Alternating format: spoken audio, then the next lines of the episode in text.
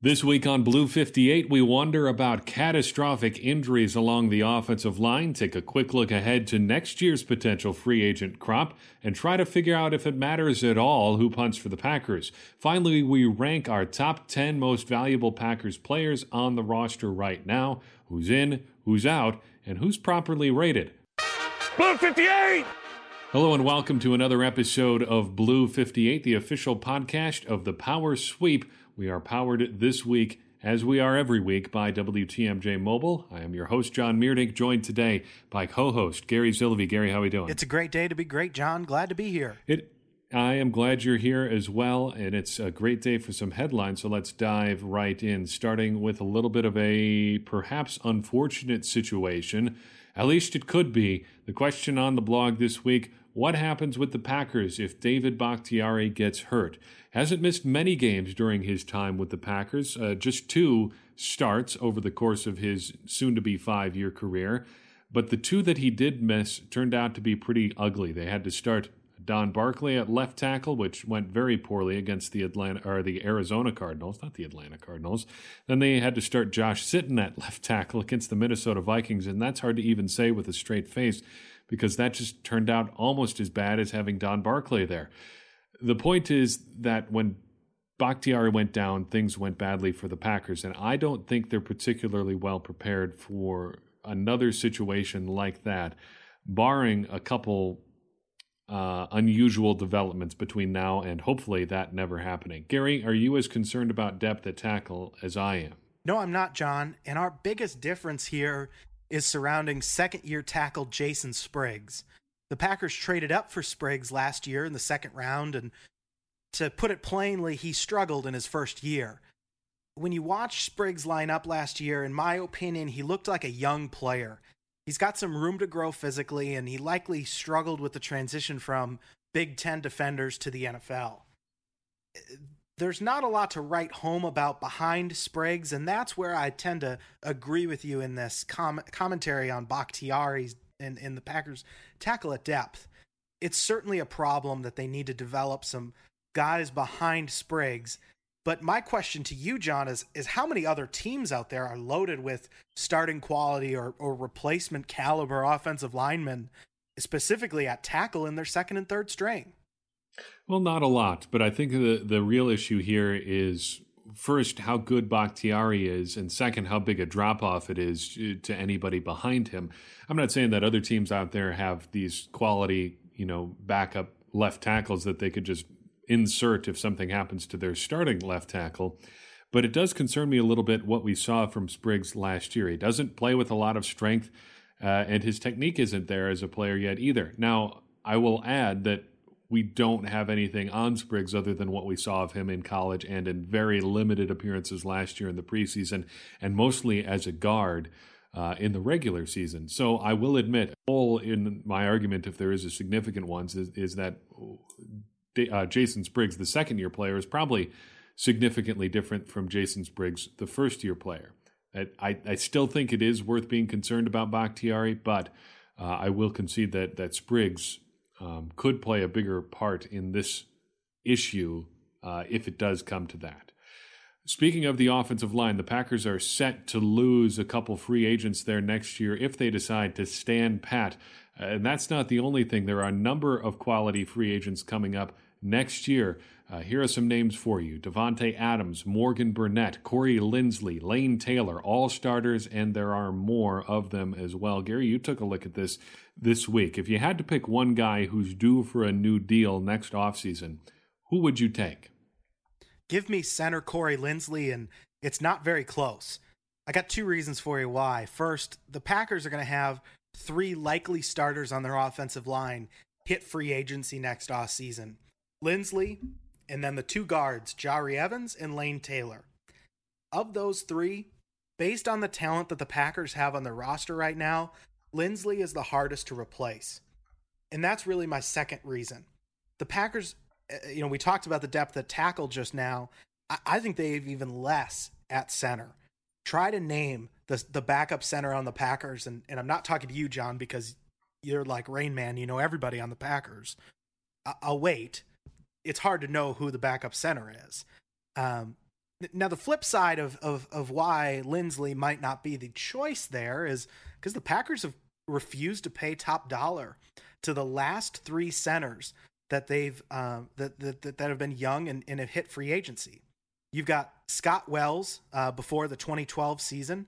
He signed with the St. Louis Rams. Evan Dietrich Smith uh, now goes by Evan Smith, left before the 2014 season for the Buccaneers.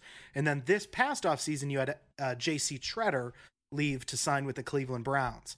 So will the Packers finally open up the bank for Linsley? I'd like to see him do it, but time will only tell. I think I agree with you on uh, who I would take as the, the first free agent off the board. I think the big three obviously are Linsley, Davante Adams, and Morgan Burnett, and I'd probably go in that order because, like you, I think uh, that Linsley would be the most difficult one to replace. Now, it's worth considering that he is significantly younger than both Evan Dietrich Smith and Scott Wells when they left the Packers. Uh, Smith just finished up his age 27 season when he headed off for the uh, uh, Tampa Bay Buccaneers, and Scott Wells played his age 30 season with the Packers before he headed off uh, to join the then St. Louis Rams, where he played three seasons and only played all 16 games in one season, for what it's worth. Linsley, on the other hand, is still in his early 20s, and he'll be up for his second contract before he's approaching uh, the age of Wells. He'll be older than Dietrich Smith was, or Evan Smith, as he's now called, as you pointed out. Uh, but I think he's he's very worth retaining. And Gary, I don't know what you think about this, but I think receivers actually easier to replace uh, than guys like Corey Linsley who can play center at a high level. I, I'm going to disagree with you, John, but only a slight disagreement. When we looked at the draft data uh, this past off season and and looked at you know the the centers in the league that have have have been have done a good job, it really has been you know, if you draft a center in the first round to the seventh round, you can get about the same quality anywhere in the draft. And, you know, Dietrich Smith, Scott Wells was a seventh rounder, JC Tretter was a, a fourth rounder, um, you know, Linsley himself a fifth rounder. There, there's not a lot of, I don't think you need to spend a high draft pick on a center. You just can't miss on it. If you're going to let Linsley go, you got to get one next off season and, and you can't screw up on it. Uh, so I'll, I'll take center as an easy as a easier position to replace than wide receiver. Um, but but I, again, I'm using my biases of, of Ted Thompson just being able to throw a second round pick into the into the draft and get a stud wide receiver year after year. You know, fair enough, but I think we can both agree that punter much easier to replace than either of those positions. And the Packers are certainly adopting that philosophy. Jacob Schum out, Justin Vogel in. The Packers cut their punter from last year due to an injury during some offseason training. Now, Justin Vogel looks like the odds on favorite to win the job outright. This means the Packers are going to likely have their third different punter in three years. Gary, are punters just replaceable parts, or is there something noteworthy about Vogel? John, I think Vogel is intriguing, but it's hard to know how his game is going to translate to the NFL. He started his college career at the University of Florida, transferred to Miami, and spent three years as the team's starting punter. His average per punt is pretty much identical to where Jacob Schum's career average is in the NFL. However, uh, just a fun fact about Justin Vogel uh, his parents might have been the best genetic combination I've ever seen for a punter. His dad was a tough linebacker for those great South Carolina teams in the 80s, and his mom was a classical ballerina. I mean, could you balance a tougher, more flexible, kind of on your toes? If you could go into a lab and build a punter, I, I think that's how I'd do it. That combination reminds me of the first time that they put in some kind of career mode on Madden. You didn't get to like work to improve your attributes. You just had to pick randomly generated sets of parents and try to hope for one that was good for the position that you were hoping to play you it would be things almost exactly like that. They would say something like your mom was a uh, I said your mom was a linebacker, your dad was a linebacker, and your mom was a ballerina, and you just had to hope that meant that you were good at something that would make you a a successful Madden player. I would spend hours randomly generating parents just hoping to get the best possible con- uh, combination. That frustrates me. Madden, you, let let's let's put that feature in, but let's not make the game actually you know playable Uh, man, I I'm really spoiled with Madden. I we have to go on a, a, Madden tangent. Maybe we'll talk about this more in depth someday. But I'm back on the Madden bandwagon. This is the first year I've bought it since 2011, and it's it's actually good. It, it's weird. That sounds like a really backhanded compliment, but it's it's really really good and it's really entertaining to play. I'm having a lot of fun with it. We're gonna have a Madden episode here soon. I we, love it. We'll figure out a way to do it. But Justin Vogel, the punter, I think there's a good chance that he sticks as the starting punter between now and training camp. It's going to come down to to directional kicking and whether Mason Crosby feels comfortable with him. That's why the Packers cut Tim Masthay last year, is they couldn't get him to kick directionally consistently enough. And that's why Schum was brought in. That was his calling card, and it kept him in Green Bay for the whole season. If Vogel can do that, I think he's the starting guy my secondary question about him, Gary, is: Do you think they'll let him keep the number five into the regular season? Man, I I I, I see it. I don't think so. I think Paul Hornung, I mean, that is that is a hard number to to try to wear, and I'm not sure punter is the position that you want to uh, break the the trend of of because I think Majkowski was the last guy to wear five. Yes. Uh, no, actually, somebody wore it in 1988. I, I did a piece on it. Majkowski wore it briefly in 1987 for just a couple games. Did the odd maneuver of switching in season. So someone else wore it that same year. And then another guy had it for a couple games in 1988, but then nobody has worn it since. Uh, there's a piece actually up about that at thepowersweep.com right now. I was interested doing that piece to learn that everyone at the time when Vince Lombardi said, "As long as I'm in Green Bay, nobody's ever gonna gonna wear number five, everybody on the scene at the time understood him as officially retiring that number in the same vein as Tony Canadeo and Don Hutson. At that time, uh, uh, Hornung would have been just the third person to have his jersey retired officially. And uh, when Lombardi said it, everybody understood it to be that same sort of thing. So it's really surprising that the Packers would issue it at all. And we may actually have to reach out to the Packers for further clarification on that. So we'll, we'll have to look at that a little bit in the future. Before we move on to our main topic today, the top 10 players on the Packers this year, Gary, uh, you have something special for us. I sure do, John. And to all of our listeners, let's shoot straight for a second. I want your email address and I want it badly. I want to send you an email every week about the power sweep and let you know what's going on in our site, let you know what we're going to be talking about on Blue 58, and just a good way to stay in touch and get your feedback about the site, about what we're doing that works, what we're doing that's not. Um, so if you aren't a subscriber to our mailing list, it's quite easy. Head on over to www.thepowersweep.com on the right hand side, there's a field to enter your email. Enter it, hit send, and that's all. You'll get a tasty email from us once a week. We won't sell, we won't ship, we won't share your data to anybody else. We just want to be in touch. We just want to be friends. So head on over to thepowersweep.com, enter your email in, and we'll see you in your inbox. Blue 58, hut! So, this week on the Power Sweep, you may have seen a couple posts relating to this 90 man ranking of the players on the Packers. The, uh, the roster stands at 90 players right now, even as the Packers make a couple moves at punter along the offensive line. It's going to be 90 guys between now uh, and the end of training camp. Now that the Packers, or now that the NFL's cut down rules say that you can go from 90 to 53 all at once. We've ranked all 90 players Obviously, there's going to be some movement in the lower parts of that list, but for right now, we want to focus on our top 10. Gary and I have some pretty significant differences here, so we're going to talk a little bit first about who we've got on our list and why they may be a little bit different. So, Gary, why don't you reveal your top 10 first and tell me a little bit first about how you put together your 90 man ranking, specifically the top 10?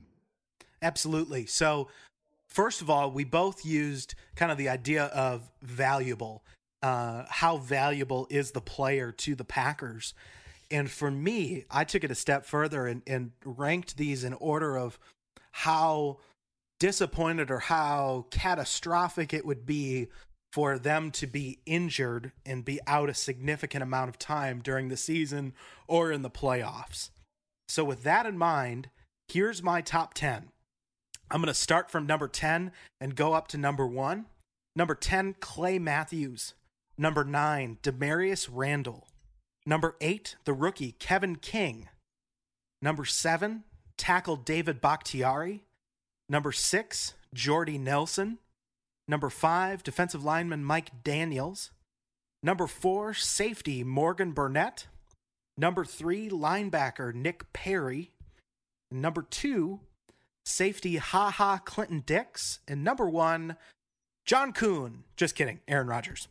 I don't think uh, there's going to be any debate over the number one guy on the list because we both have the same one. It is Aaron Rodgers. So I took a little bit of a different tack approaching the top 10 and really the entire 90 man list from you, Gary. I, I kind of looked at it as a cut list. So if the Packers were going to, if they if they had to eliminate a bunch of players and they wanted to rank them in in order of uh, least to or most likely to get cut to least likely to get cut, that's how I constructed the roster from bottom to top. So my top 10 is assuming the 10th player is less likely to get or more likely to get cut than the ninth player, the ninth player less likely or more likely to get cut than the eighth player, and so on. So my top 10 from bottom to top number 10, Nick Perry. Number 9, Davante Adams. Number 8, Jordy Nelson. Number 7, Martellus Bennett. Number 6, Morgan Burnett. Number five, Brian Bulaga. Number four, Haha Clinton Dix. Number three, Mike Daniels. Number two, David Bakhtiari. And number one is Aaron Rodgers. We have some differences, though, between our list. Gary, on my top 10, but not on yours, I have Martellus Bennett, Davante Adams, and Brian Bulaga. Those three players are 13th, 18th, and 11th on your list. Why did you leave those players out of your top 10? Well, I you know the the one that I find the most interesting that you ranked in your top ten here, John, is is Martellus Bennett. Uh, f- for me, it was hard to justify putting him in the top ten, and and you'll note uh, my list is is is heavy on defense. I I went with seven defensive players versus three offensive players, while John, you had an even 50-50 split between offense and defense. I, I find it hard to, to, to find Martellus Bennett as a, a valuable or or or highly certainly he's talented. He's one of the more talented players on the roster, but the Packers did just fine with Richard Rodgers. Uh, you know, for for long stretches of of the last few years, uh, you know, they were still able to win games. They were still able to be competitive.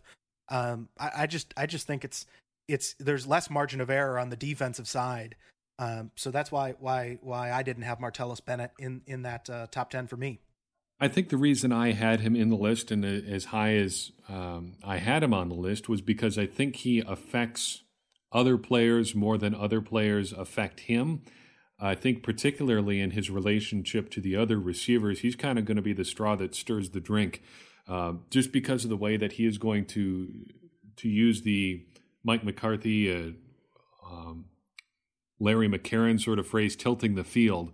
Uh, he attracts a lot of attention, and he's unique in the Packers offense. They haven't had anything like him in a long time. Even Jared Cook last year doesn't approach, I think, the the abilities of, of Martellus Bennett.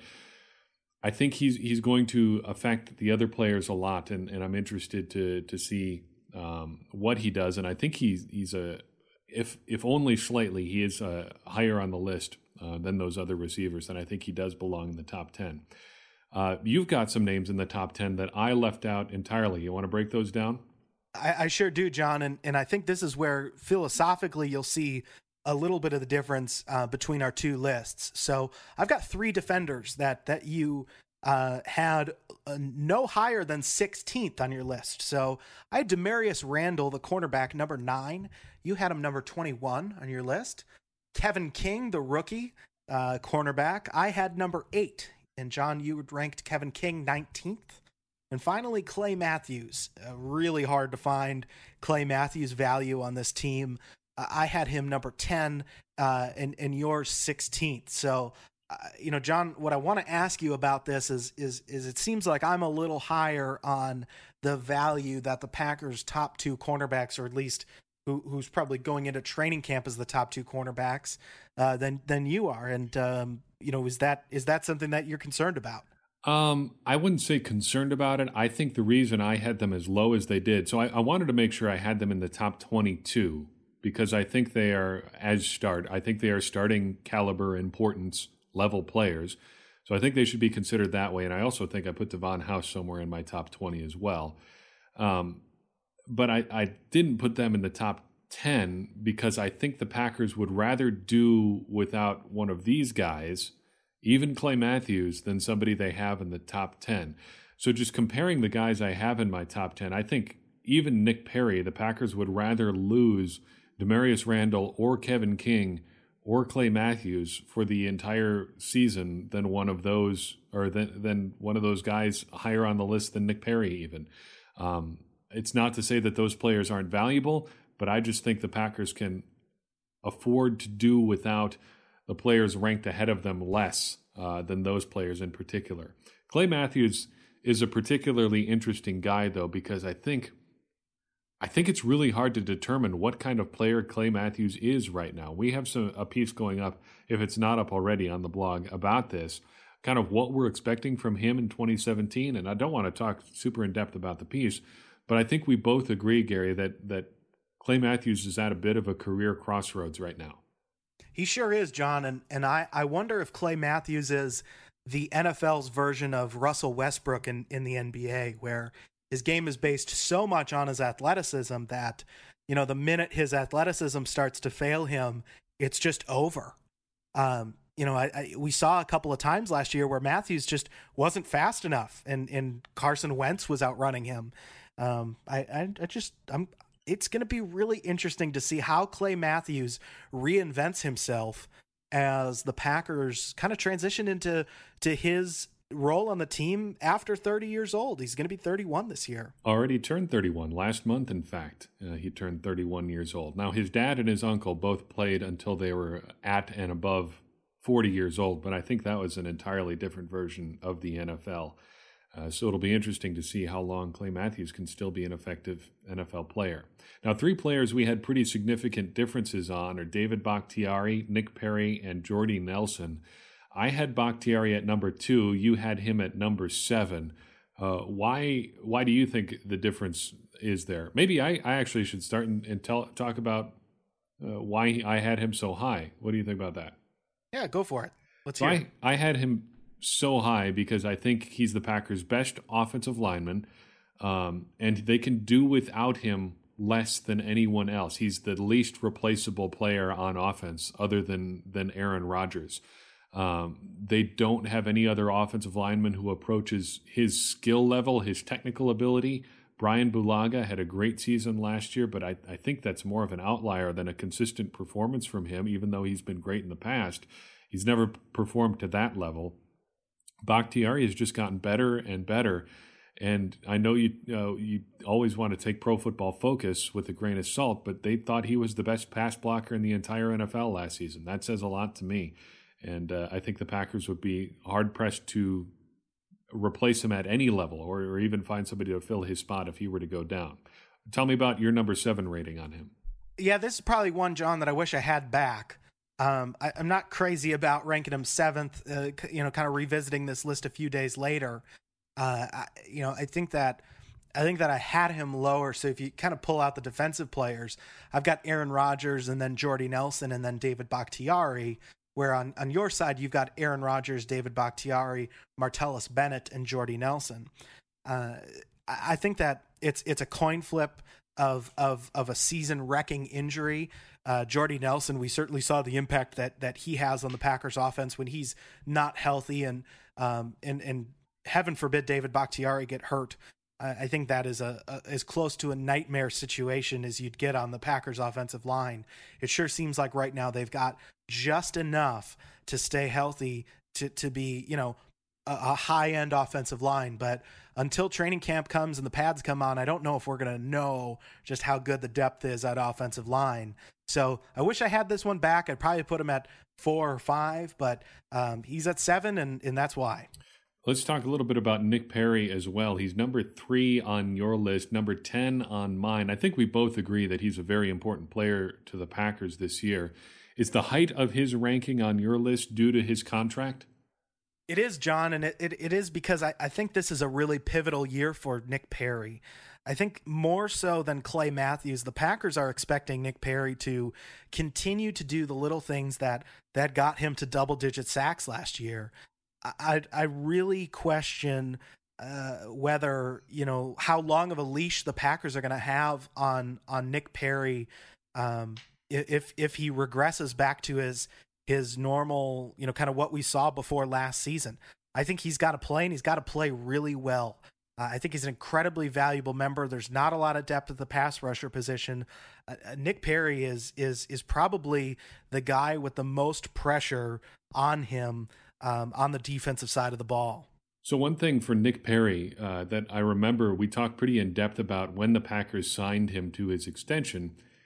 He is an elite run defender. He's very very good against the run, and that's great to have on your team but one thing to remember about Nick Perry is the Packers aren't paying him for run defense. You know, it's great to have guys who can stop the run, but the Packers are paying him to get the quarterback. And if he can't do that as consistently as he did last year, it's going to be that contract is going to become an albatross in a hurry. We should talk about Jordy Nelson a little bit too before we wrap up for today. Uh, we we had him ranked differently. You have him as the sixth most important player on the 2017 Packers.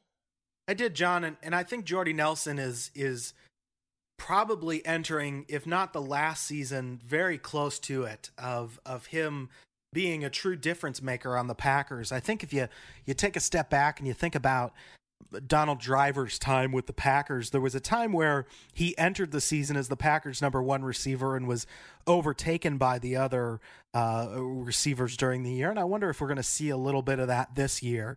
Um, I do find him to be an incredibly valuable member of this team, and I wouldn't want him to get injured.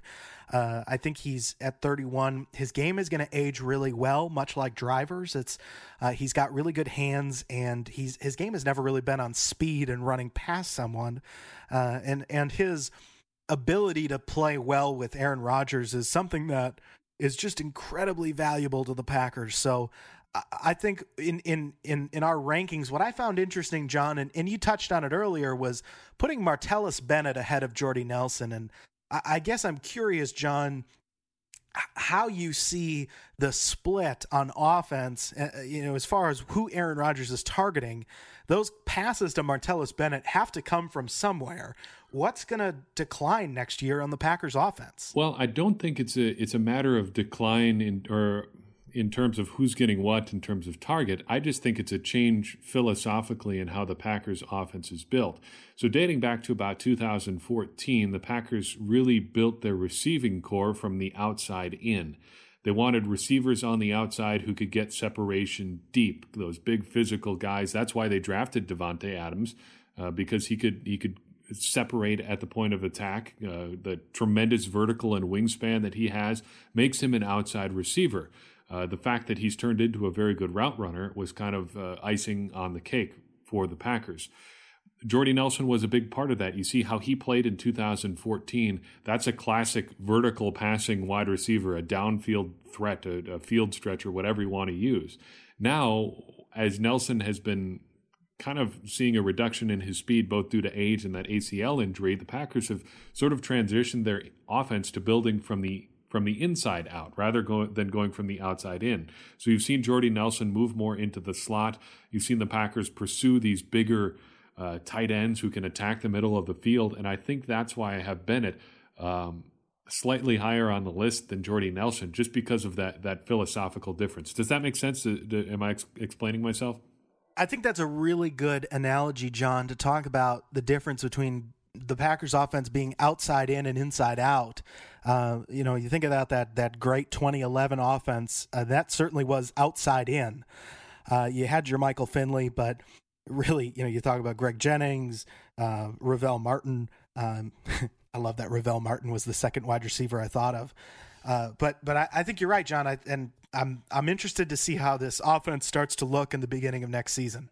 A couple people have actually written about this uh, on on other sites. Uh, the Ringer has a great piece about how offenses are changing to adapt to defenses, and Michael Cohen actually almost piggybacking off of something that we wrote a couple weeks ago, uh, talking about how bigger defenders are, are going the way of the dinosaur. So I see, I think that's why you see the Packers transitioning away from players like Jake Ryan and Blake Martinez. Not those players specifically, but players kind of built in that mode or mold. The the big, strong, physical inside linebacker defenses teams don't want that anymore. They want the the sleek, modern, fast inside linebacker who can play on passing downs. and contribute on on run downs if you need them to. Offenses are responding by going big. Uh, they're getting big on the inside, and, and that's where guys like Martellus Bennett come into play. And I think that that's a big boon for the Packers here in 2017. Hey, while I got you here, Gary, uh, we talked a little bit about Clay Matthews and particularly his father. I noticed something interesting about about the Matthews family, though, earlier today. Did you know that Clay Matthews Jr., so Clay's Clay Matthews on the Packers right now, his dad actually played against Brett Favre twice in his career, as did Clay Matthews III, who actually played against him more than twice, but in his first season in the NFL, Matthews III played against Brett Favre, then a, member of the Minnesota Vikings, two times and lost twice or lost both times. As did Clay Matthews Jr., who played against Favre as a member of the Packers in 1994 and then again in the playoffs during the 1995 season, losing both times. That says a lot about both the Matthews family and about Brett Favre. Time is weird. Well, I'll tell you one thing about Brett Favre. Brett Favre. It sure Brett would be Favre. something to see him lace it up one more time. Ooh, it? the old gunslinger. That's a really interesting fact, John. Look at you digging up nuggets. Digging up all those nuggets. Gary, I think that's about a show for this week. It sure is, John. And if you've enjoyed this episode of Blue 58, we'd sure love to stay in touch with you. You can go ahead and follow us on the World Wide Web at www.thepowersweep.com. You can also check out our Facebook page. We are at The Power Sweep. Follow us on Twitter at The Power Sweep or send us a good old fashioned electronic email, thepowersweep1959 at gmail.com. We'd love to hear from you. All of your feedback helps John and I make the Power Sweep and Blue 58 better and helps make all of us smarter Packer fans. And smarter Packers fans are better Packers fans, and better Packers fans are what we all want to be. For Gary Zillaby, I am John Meerdink. We'll see you next week on Blue 58.